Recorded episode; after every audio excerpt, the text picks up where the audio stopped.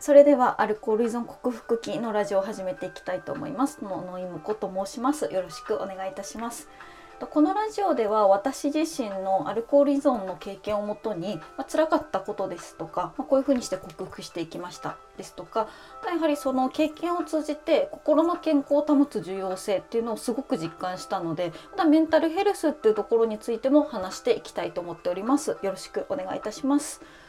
え普段は Twitter やノートでいろいろ発信をしておりまして主に日本で学ぶ語学学習とあとメンタルヘルスっていうところをメインに発信をしておりますでノートの方は語学学習がメインになるんですけれども、えっと、こちらのラジオの方ではアルコール依存とメンタルヘルスについて主に話していっております。はいでちょっと前回に引き続きということで前回その、まあ、初めてアルコール外来行って、まあ、一回お酒やめましょうってことになりました。で、えーとまあ、ちょっとお酒やめてどうだったかっていうところを話していきたいと思います。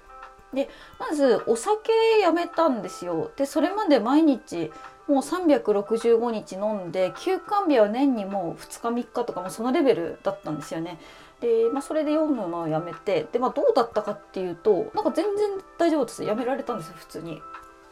でまあもともとやっぱり私はその気持ちを紛らわせるために飲んでたっていうのがやっぱあったのでそのまだお酒がないと手が震えるとかやっぱりなんか24時間飲んでないととか、まあ、そこまでではなかったんですよね、まあ、飲み方はひどかったですけどもちろん。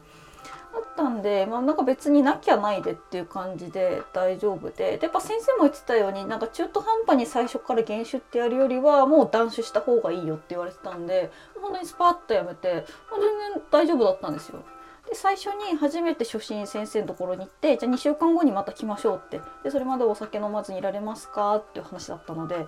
あ全然大丈夫ですなんか全然余裕で大丈夫じゃんって言って、まあ、別に飲まなきゃ飲まないで、まあ、コーヒーもあるしウーロン茶もあるしカモミールティーもあるしココアもあるしみたいな。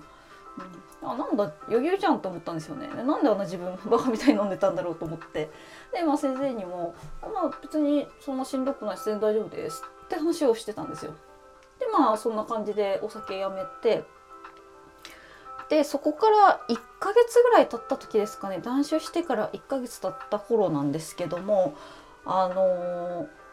その時からあのすごい辛くなったんですよ。本当に本当に辛くて。で何がそんなに辛いのかっていうとあの今までそれまでですねあのお酒を飲んで辛い気持ちとかを紛らわせていたんですよね。でそこでお酒をやめたことによって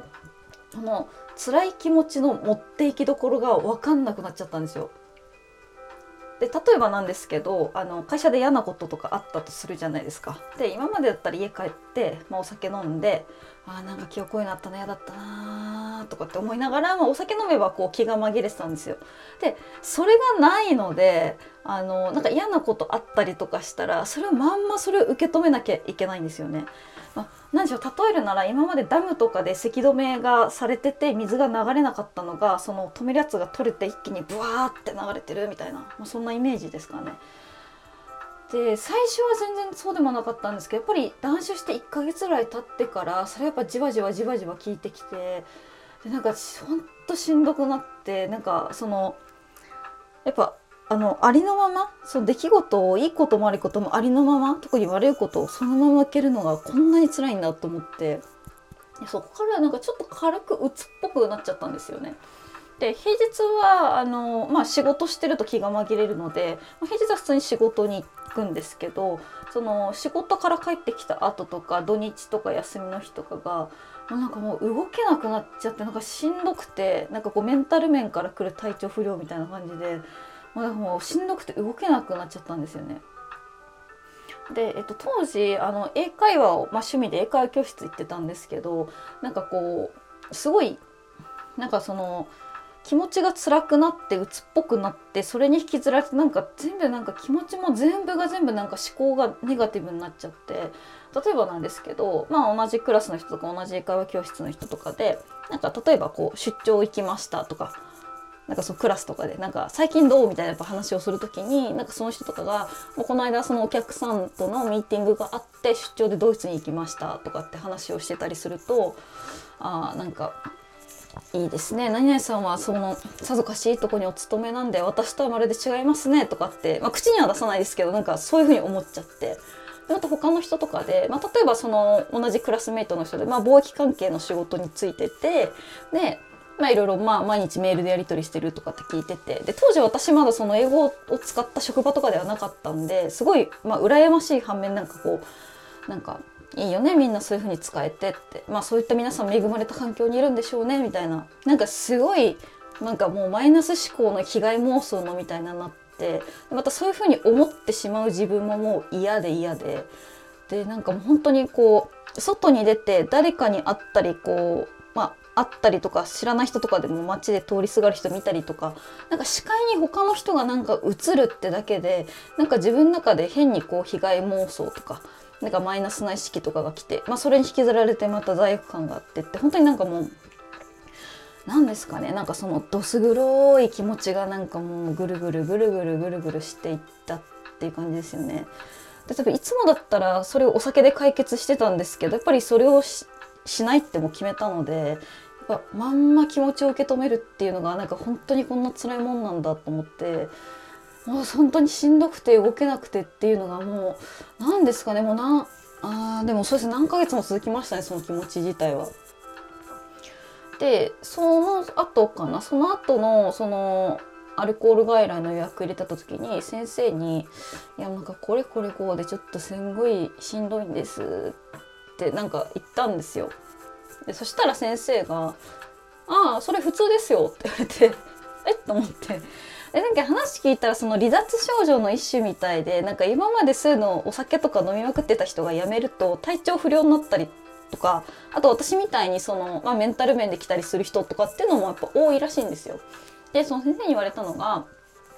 あの今まであのもう365日ずっと酒飲んできたわけでしょあなたはって言われてで、まあ、例えるならもうあの車のエンジンを常にもうガソリン満タンにしてもうずっと 100km 休みなしで高速道路をずっとかっ飛ばして365日ずっとずっと走ってたようなもんですからって言われて。だからある種なんかそのそれがやめて今ちょっと気持ちが落ち込んでるっていうのはやっぱりその正常な方向に回復に向かっていってるってことですから大丈夫ですよって言われたんですよね。だからああそうなんだと思って。でまあ、ちょっとほっとしたのは覚えてるんですけどでもやっぱりなんだかんだでそこから、まあ、最終的に断酒から徐々に減酒っていう形にはなるんですけどでもなんだかんだでやっぱりその自分の気持ちと向き合って、まあ、私こうアルコールね、まあ、無茶な飲み方しちゃってたんですけど、まあ、今は大丈夫なんですって言えるまでがなんか多分1年近くはかかったですかねやっぱり。うん、なんかやっぱりそうですよねだから今まで本当に嫌なこととかからやっぱりそれから目を背けて逃げちゃってたんだなっていうのが思いましたね。でやっぱりその嫌なこととか変なんか仕事だった嫌なこととか言われたりとかしたこととかに対してやっぱりその今までこう気持ちでこう反応しちゃって向かってきてお酒飲んでっていうことだったんでやっぱりその時の経験で思ったのはやっぱりそう何かで気を紛らわせたとしても結局一時しのぎに過ぎないってことなんですよね。だからやっぱりなんか自分がうまくいかないなとかしんどいなって思うことがあるんだったらやっぱりそれの元となる原因をちゃんと見つけて取り除かなきゃいけないんですよね。で、まあ、すぐ取り除けないものだとしたら、まあ、それとどう向き合っていくかっていうところをちゃんと考えないといけないんだなっていうのでやっぱり本当に何でしょうあのそういう依存とか、まあ、本当に問題はやっぱ常に自分の中にあるんだなっていうところをすごく実感しました。は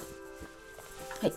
じゃあそんな感じで、えっと、今日のそのしんどかったことっていうところでお話ししていきました。で次回以降はその、まあ、ちょっと自分の気持ちと向き合うためにいろいろやったんですけど、まあ、うまくいったものもあればなんかあんまり効果なかったものとかもあったんで、まあ、ちょっとそういったところも話していきたいと思います。はい、それでは失礼いたします。